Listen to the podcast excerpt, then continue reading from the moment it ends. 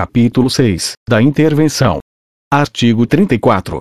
A União não intervirá nos Estados, nem no Distrito Federal, exceto para: incisos 1. Manter a integridade nacional. 2. Repelir invasão estrangeira, ou de uma unidade da Federação e outra.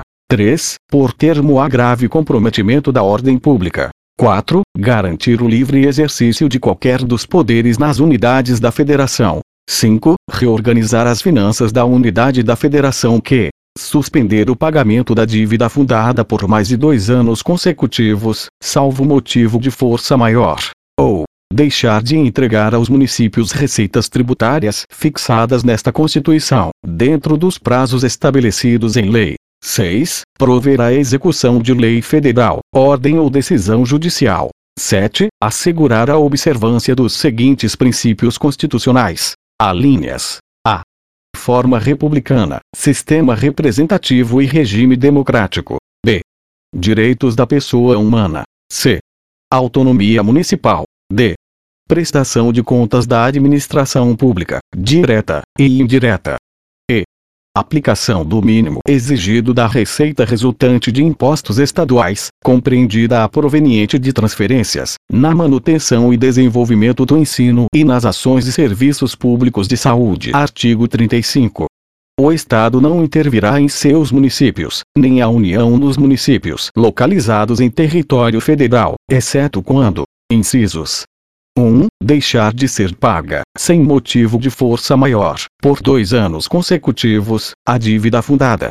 2. Não forem prestadas contas devidas, na forma da lei. 3. Não tiver sido aplicado o mínimo exigido da Receita Municipal, na manutenção e desenvolvimento do ensino, e nas ações e serviços públicos de saúde. 4. O Tribunal de Justiça der provimento a representação para assegurar a observância de princípios indicados na Constituição Estadual, ou para prover a execução de lei, de ordem ou de decisão judicial. Artigo 36.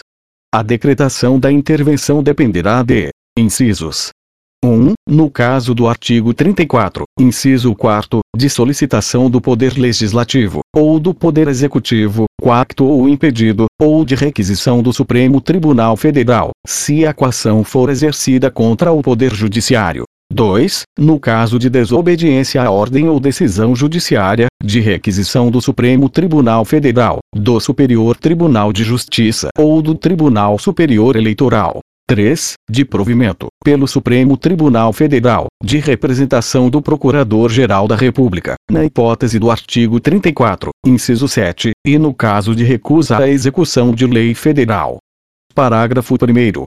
O decreto de intervenção, que especificará a amplitude, o prazo e as condições de execução e que, se couber, nomeará o interventor, será submetido à apreciação do Congresso Nacional ou da Assembleia Legislativa do Estado, no prazo de 24 horas.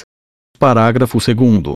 Se não estiver funcionando o Congresso Nacional ou a Assembleia Legislativa, far-se-á convocação extraordinária, no mesmo prazo de 24 horas.